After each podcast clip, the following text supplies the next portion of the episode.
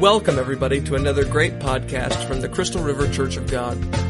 Whether you're on your way to work, on your lunch break, or even taking a jog, our prayer for you is that this helps you to find focus for living. We truly hope you enjoy this message live from CRCOG. Well, I tell you what, I just want to just enjoy the presence of the Lord with you today and dive right into a message that the Lord has laid on my heart.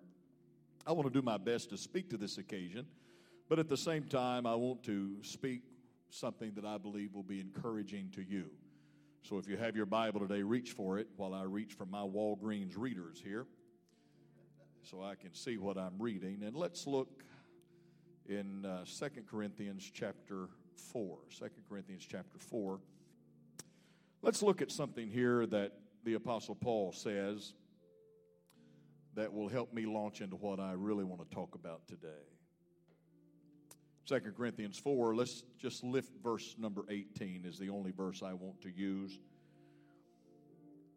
And Paul says, While we look not at the things which are seen, but at the things which are not seen.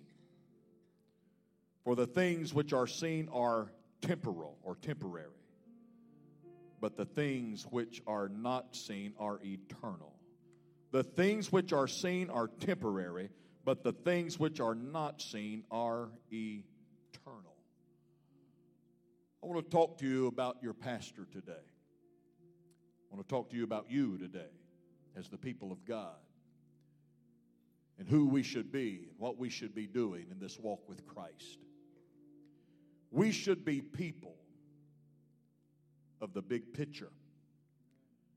People who live by the principles of the big picture. Big picture people living by big picture principles. Now, say that three times real fast and see how you do. Father, I pray for the next few moments that you will enable me to just share my heart, what you put in my spirit for this great congregation today. Lord, I do come to celebrate this wonderful pastoral team, but I also come to impart a word of truth to these wonderful people who have come here today. Speak to us now. In Jesus' name. Everybody say amen. There's a story that comes out of 16th century England. When a fire swept through London and destroyed much, and most of that beautiful city, resulting in devastation and loss, and amongst the devastation and loss, hundreds and hundreds of churches and temples were destroyed. The Queen of England called upon an individual by the name of Sir Christopher Wren specifically to help rebuild those churches and those temples. He was solely responsible for serving as the architect to rebuild 54 churches and temples in the city of London. And you consider what a feat that must have been, especially in those days and times. But among his chief responsibilities was to serve as the architect, draw the plans, and then oversee the building of St. Paul's Cathedral. The story is told that he disguised himself one day and he went to the rock quarry because he wanted to see how the work was coming.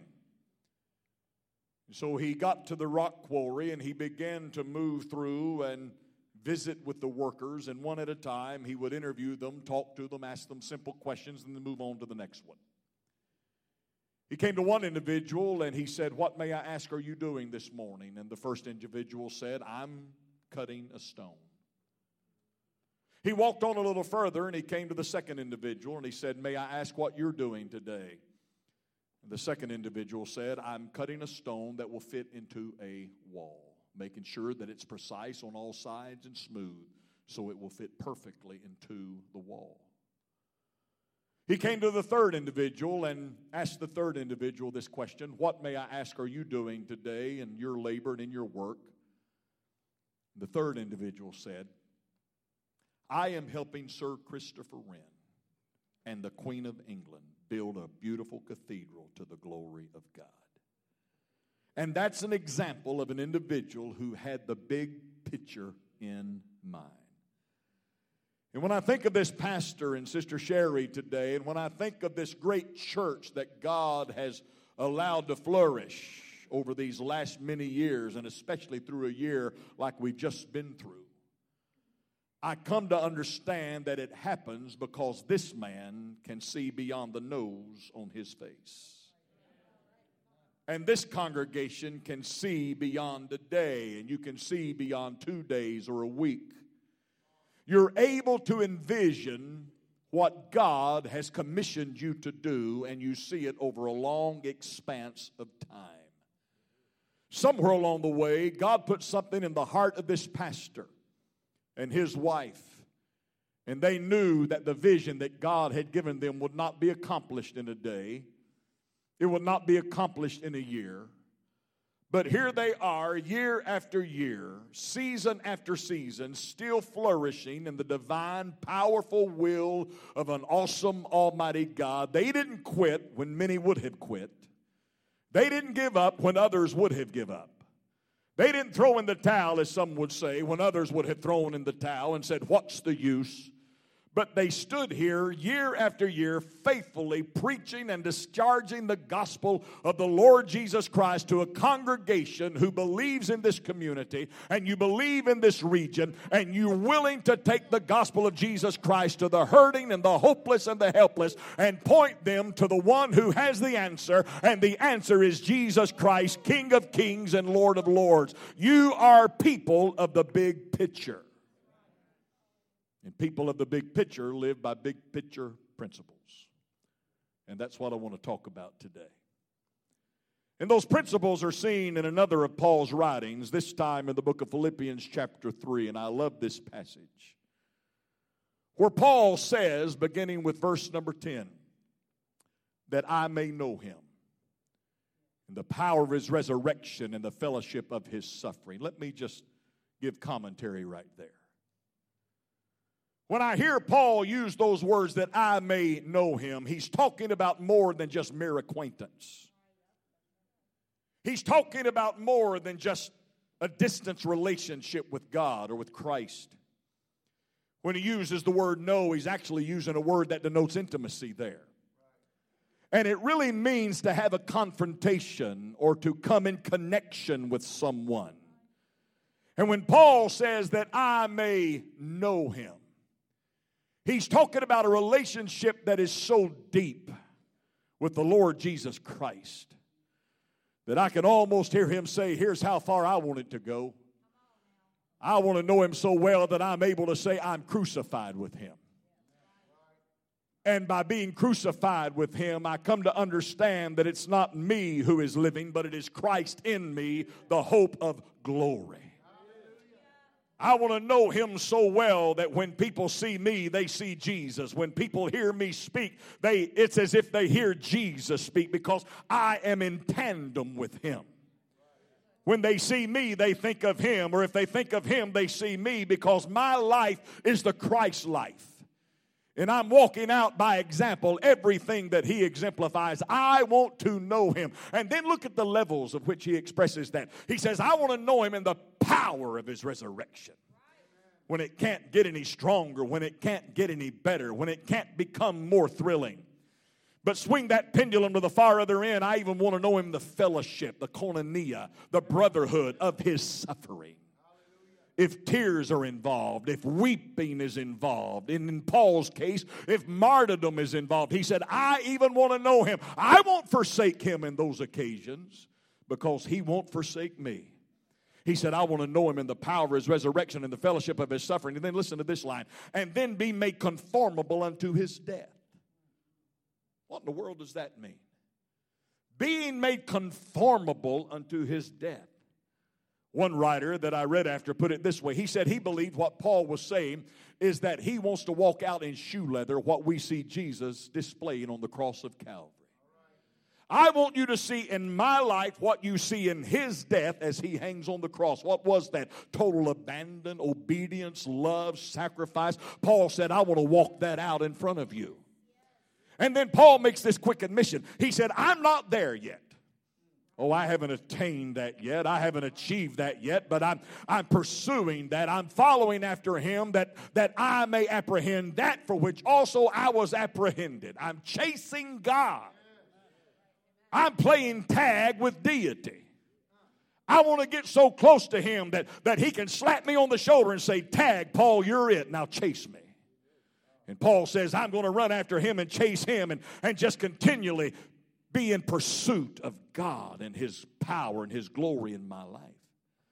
But he says, I must admit to you, I'm not there yet. But then he lays out three powerful principles of someone who has the big picture in mind. He says, This one thing I do forgetting the things which are behind and reaching forth into the things which are before, I press toward the mark, the prize, the call of the high calling of God in Christ Jesus. Now, there are three principles contained in what he just said. Number one, there is the principle of concentration. This one thing I do. Not two, not three, not a half dozen, not 25. Paul said, I'm going to give myself to doing one thing. Primarily, I just want to please the Lord. Because here's the deal, folks. You can knock yourself out, wear yourself down, drive yourself crazy trying to please everybody else. But if you don't please Jesus, it don't matter who you do please. Paul said, I want to please Jesus. So, this one thing I do, I'm going to live by the principle of concentration. I'm going to bear down on one main goal in my life, one main theme of my life. My purpose statement of life is I want to please Jesus Christ. One thing. David put it this way He said, One thing have I desired of the Lord, and that will I seek after all the days of my life, that I may dwell in his tabernacles forever. Jesus himself put it this way He said, Seek ye first the kingdom of God and his righteousness, then all these things will be added unto you. One thing. I was reading in the book of Revelation, chapters 2 and chapter 3 the other day, and I was reading where Jesus spoke to the seven churches of Asia Minor. He started with the church of Ephesus and ended with the church of Laodicea. And to the church of Ephesus, he said, You're doing so many wonderful things, and I love you for it. You're feeding the hungry, you're clothing the naked, you're giving ministry to the poor. But he said, I have one thing against you. Now, how many know you're in trouble when the Lord says, I have one thing against you? And that list of great things is long and it's wonderful, but he ends it with saying, I have one thing against you. And listen to what that one thing was. He said, Of your own choice, of your own free will, of your own volition, you have left your first love. Notice what he said and what he didn't say. He did not say, You don't love me at all. What he said was, You don't love me like you used to.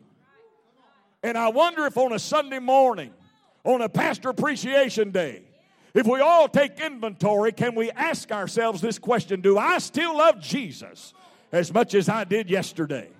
Do I still love Jesus as much as I did 10 years ago when He pulled me out of the gutter and He washed my sins away and He set my feet on a solid foundation? Do I still love Him that way? The principle of the big picture people that I'm talking about today, it all begins with focus, a laser beam focus that says one thing. One thing. But then Paul said there's a second principle here. I'm not only going to live by the principle of concentration, I'm going to live by the principle of cancellation. Somebody say cancellation.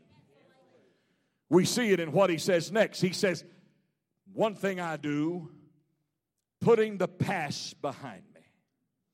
This one thing I do, forgetting the things which are behind. That's the principle of cancellation. Now, listen in these days and times more than ever before, we have to employ the principle of cancellation. I'm reminded that uh, uh, uh, the young people won't catch this. They, they, they, they don't have any concept of this, but, but I'm reminded of the days of that old rubber stamp. Remember the old rubber stamps? Sometimes they'd have your name carved in them, and you just dip it into an ink blotter and just stamp your name on something or whatever the case may you just stamp. I'm reminded of those things. And, and, and what i wished we had sometime was a big glorified rubber stamp that had the word canceled marked in it. And regularly we dab it and dip it in the wonderful precious blood of jesus. I'm going to preach here in a minute.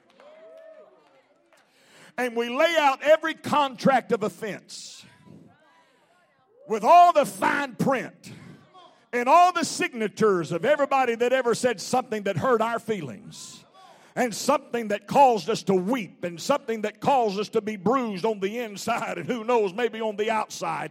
But we take that big glorified rubber stamp that has the word canceled on it and we dip it in the blood of Jesus, and on that contract of offense, we just put it right there, hard and heavy, canceled. Because I ain't going to lose my joy. I ain't going to lose my song. I ain't going to go to hell over this thing. I'm just going to mark it with the word canceled and put it behind me that I may win Christ. Ah, yeah, it's easy for you to say, but you don't know what he said about me. I don't, but you got to cancel it. And you don't know what she did to me. You're exactly right, but you got to cancel it. And you don't know what that last church did to me that I used to attend. I get all that, but you've got to cancel it and get your harp out of the willow tree and put it all beneath the blood of Jesus Christ and understand there's nothing worth losing your song over. Cancel it. I wish somebody'd shout that word. Cancel it. I'm going to jump this stage and run these aisles. And I'm about to turn 61. I'm too old to do stuff like that now. Let me tell you what happened to me some time ago. Now, don't count this against my preaching time. I'm just telling a story right now. I'll let you know when I start preaching again. Someone over me in the Lord one time called me down to his office. He said, uh, Tim, tomorrow, I had, no, I had no advance warning. He just looked at me. He said, Tomorrow, I need you to get on an airplane and I need you to go to this country. And he named this faraway country. And I need you to get up in behalf of the Church of God Executive Committee and I need you to make this announcement and I hope you get back alive. I said, Well, thank you very much. now, let, let me just take a moment to explain something to you. When, when you're on the Church of God Executive Committee, like I am now, you work by what is known as portfolio. That means that the general overseer says to the first assistant general overseer, This is your portfolio or your list of responsibilities, and it might be over education or it might be over world evangelization or whatever. And what he told me to get on that plane and go do was not in my portfolio. Another man had that responsibility. And with a smile on my face, I reminded him of that. And with, with tenderness. I said to him, This is not my responsibility. That belongs to Dr. So and so. He looked back at me and said, Yeah, I know all that, but you've got the drive, you've got the energy, you've got the personality. You can get up and make it happen. And again, he said, I hope you get back alive. Now, here's what he never knew. I walked out of his office that day. I was mad, I was sad, I was bad. I was everything that rhymed with mad, sad, and bad except glad. I mean, it got on me and it angered me because I felt like he, he had drawn a target between my shoulder blades and he was setting me up for failure. And all that stuff got on me. But the next morning, I pushed myself out of my house at 4:30, caught a commuter flight in Chattanooga to go to Atlanta to get on this plane to go several hours to another country and get up and make this announcement that was not popular and he knew it wouldn't be popular and he didn't want to do it. That's why he sent me to do it. Hallelujah. I'm getting therapy even as I tell this story. Well, all the way to Chattanooga, I'm just fussing to myself. I'm driving myself to the, to the airport, nobody with me. I'm just fussing to myself about this assignment. By the time I get to Atlanta, it has gone from fussing to myself into a bad spirit that's got on me. And I recognized it and I caught it. And and I'm, I'm walking through Terminal A on the way down to that international terminal, and, and I just stopped. By this time, it's about 6.30 in the morning. I said, Lord, please, I, I don't want to be like this. I don't want to have this feeling against my brother that's over me right now. And the Lord, I said, please, please help me not to possess a bad spirit over this assignment. Then I remember saying, I said, isn't there anything you can do right now to help me get out of this? And so help me, at that moment, I realized I was walking by the food court. I said, there it is right there. There's my answer a good breakfast. You're looking at a man who would rather have breakfast than a T bone steak. As a matter of fact, I actually believe that the marriage supper of the Lamb is a midnight breakfast buffet.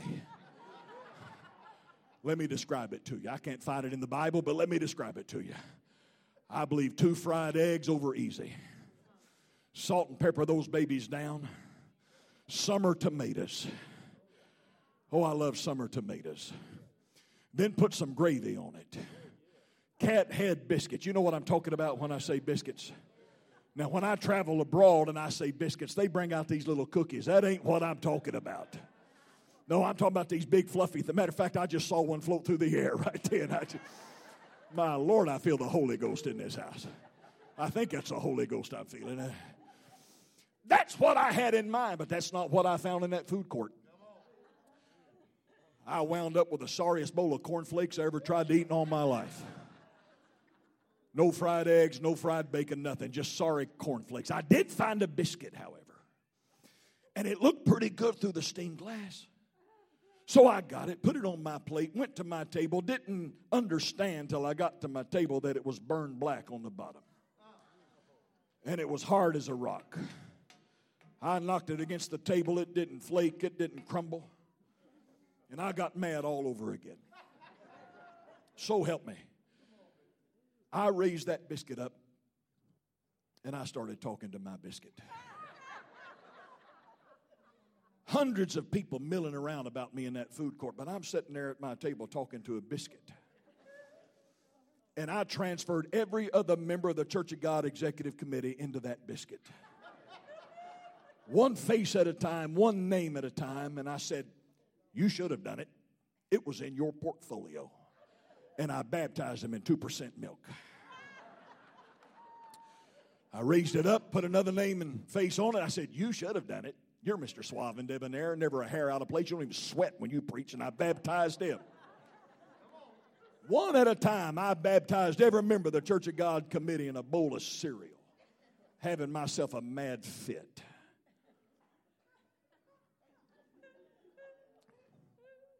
It helps me to talk about it.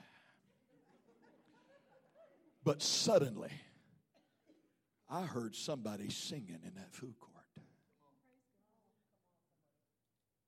Above all the noise and the chatter, I heard somebody singing. And here was the song Why should I feel discouraged? Why should the shadows come? His eyes on the sparrow, and I know he watches me.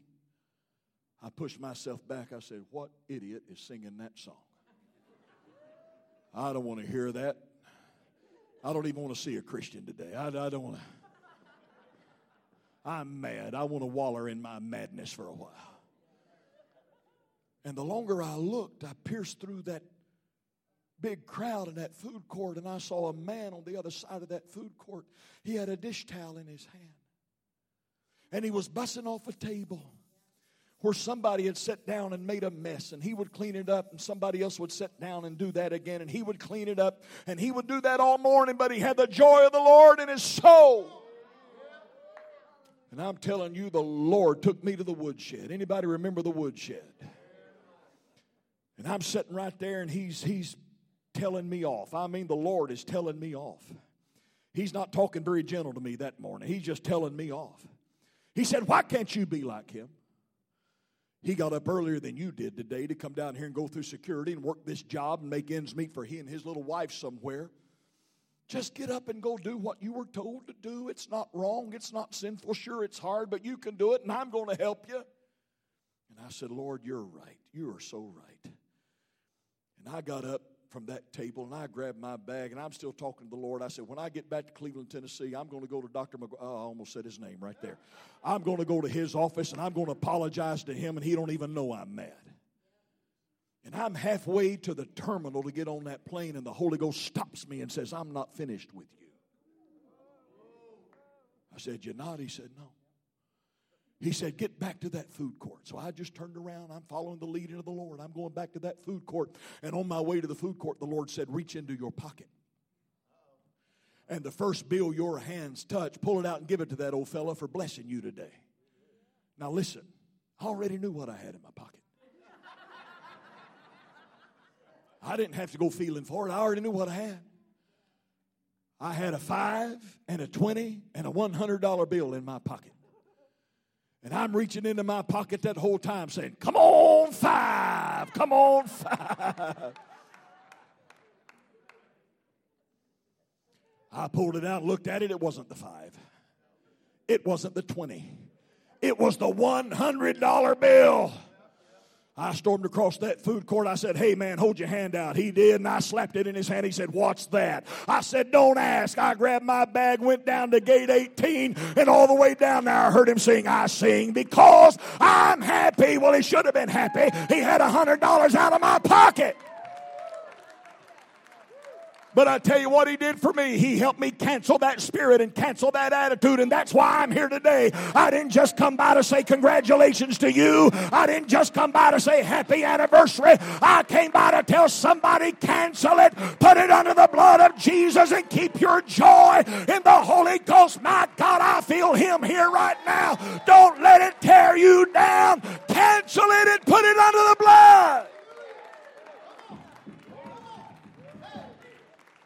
Lean over and ask somebody where'd they find that old man today from Tennessee. Cancel it. You see, that's what big picture people do. Because I promise you, in 27 years, you had to cancel something.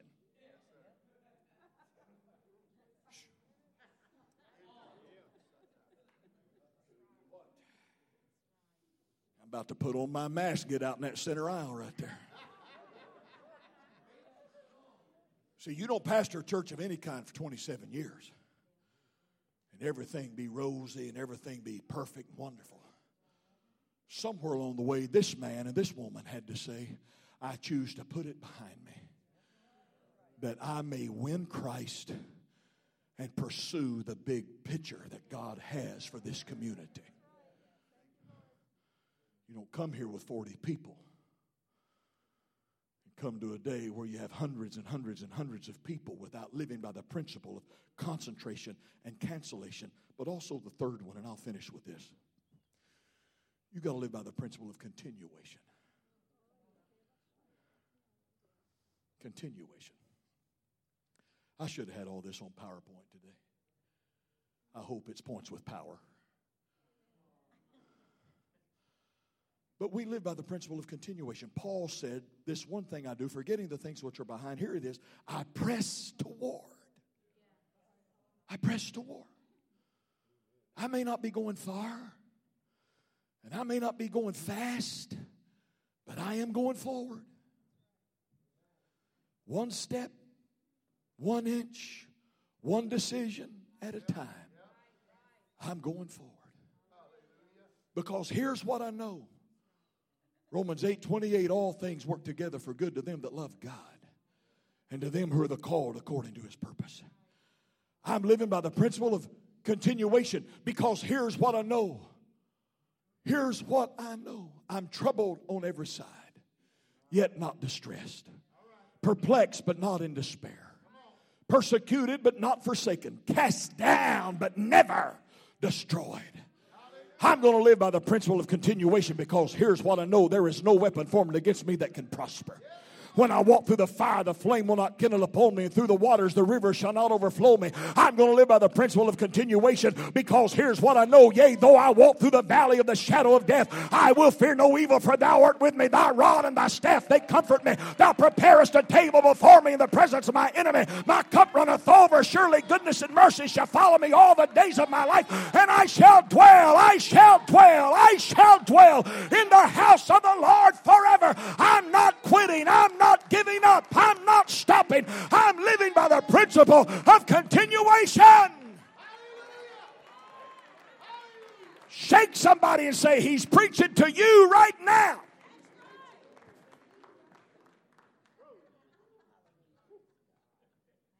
Well, we got a second service. What time am I supposed to be finished here?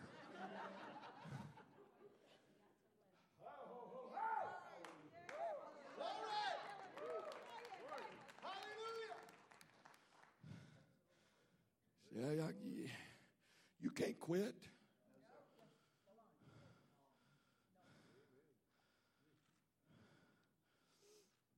COVID 19 and everything else going on. You can't quit. You know, This brother over here that now lives in Beaumont, man, what, a, what an incredible talent you are. What a gift God's given you. Are you a songwriter? I used to be. I used to write songs a lot. But I hit what's called writer's block. You ever heard of writer's block?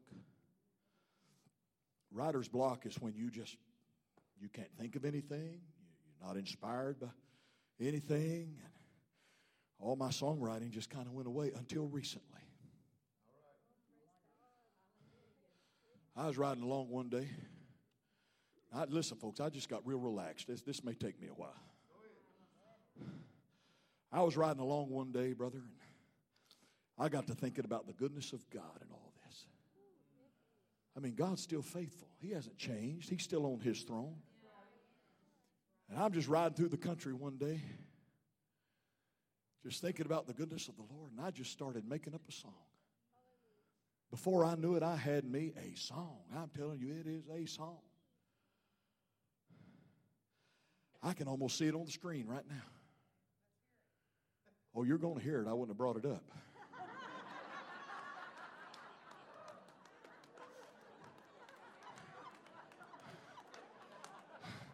I mean, this is this is going to sweep the nation. Hillsong. I don't even know who the hot ones are now. Hillsong. Who else sings big songs? Elevate. See, I'm not into that. I, have heard of them, but yeah, Elevate. Yeah, let's let them have it too. Who? Jason. Oh, yeah. Oh, you know, I'll tell you a funny story. I sang what I'm about to sing to you the other night in a concert with Jason. He got up right behind me and kept on singing it. That's how good it is. It's on a video. I can show it to you. You want to hear it? I'm talking now about the principle of continuation. So here's my song. Get me a little drink of water because I don't want to waste the opportunity.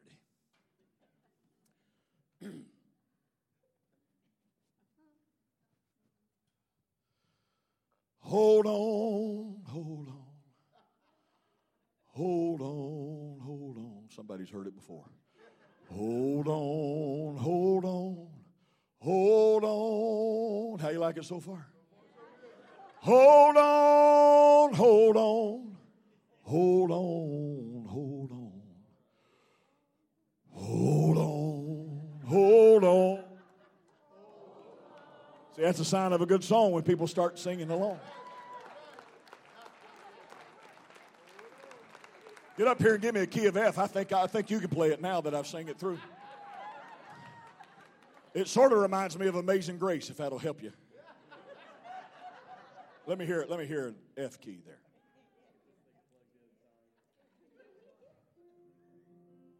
Second verse goes like this He will come through. He will come through. He will come through. Hold on. He will come through. He will come through. He will come through. Now, it's not a good Southern gospel song unless it modulates to the next key. Take it up to G. Third verse goes like this I've come too far to turn back now. I've come too far. Hold on. I've come too far to turn back now. I've come too far. See, big picture people. That's what you are. You live by big picture principles that says, hold on. Hold on.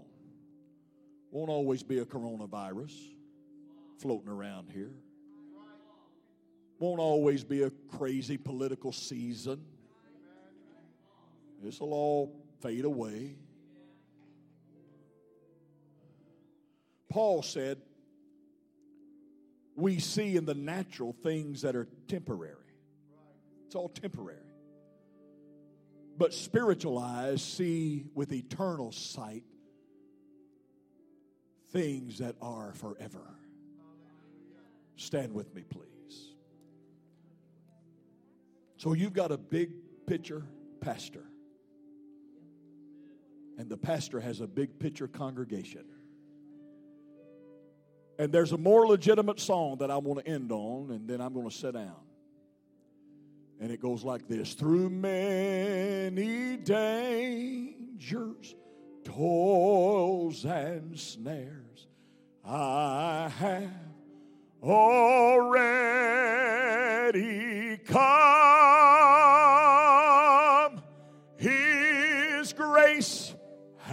Has brought me safe thus far, and grace will lead me on. Now, Father, as I take my seat, I just want to ask you to help somebody today. Whoever that somebody is a woman, a man, a young person that's been on the edge of giving up, the verge of quitting. Show them the big picture again, Lord. Lord, that young couple that's been discouraged over some recent circumstances that they've been going through, show them the big picture of what a married life can really be when Jesus is at the center. That businessman, that businesswoman that's been ready recently to just give it all up because of difficult times, show them again the big picture of what life can be with Jesus at the helm. Lord, any individual here today that's never called on the name of the Lord Jesus Christ, never called on the Lord as their Redeemer and their Savior, help them, Lord, to see an eternal perspective today of what life is with Jesus in control. Holy Ghost, I feel you here right now. I feel you here right now. Oh, lift your hands and give him praise, somebody. The Lord's in the house. The Lord's in the house, healing and blessing and strengthening and encompassing you with his grace and his glory.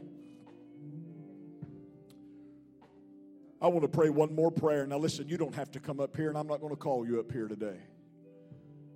But if you're standing here right now and you would say, Preacher, I sense the Holy Spirit here and I need His help with my life this week. I can't wait till next Sunday.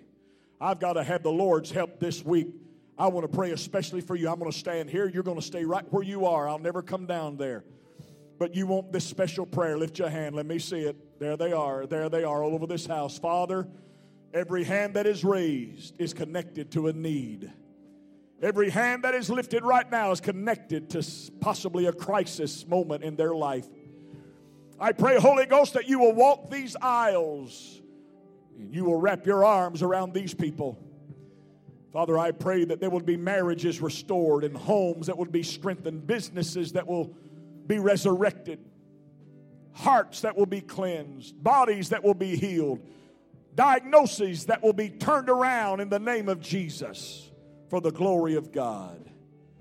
Father, I ask you to do it now in Jesus' name. In Jesus' name. Let the church say amen. amen. Praise God.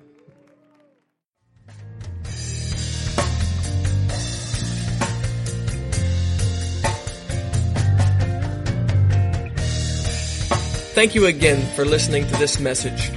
We pray that it has inspired you like never before. For more information about Crystal River Church of God, how to give, or even our upcoming events, be sure to check us out at crystalrivercog.com. You can also follow us on Facebook, Instagram, and Twitter. Be sure to like and subscribe to this podcast, and we will see you next week here at CRCOG.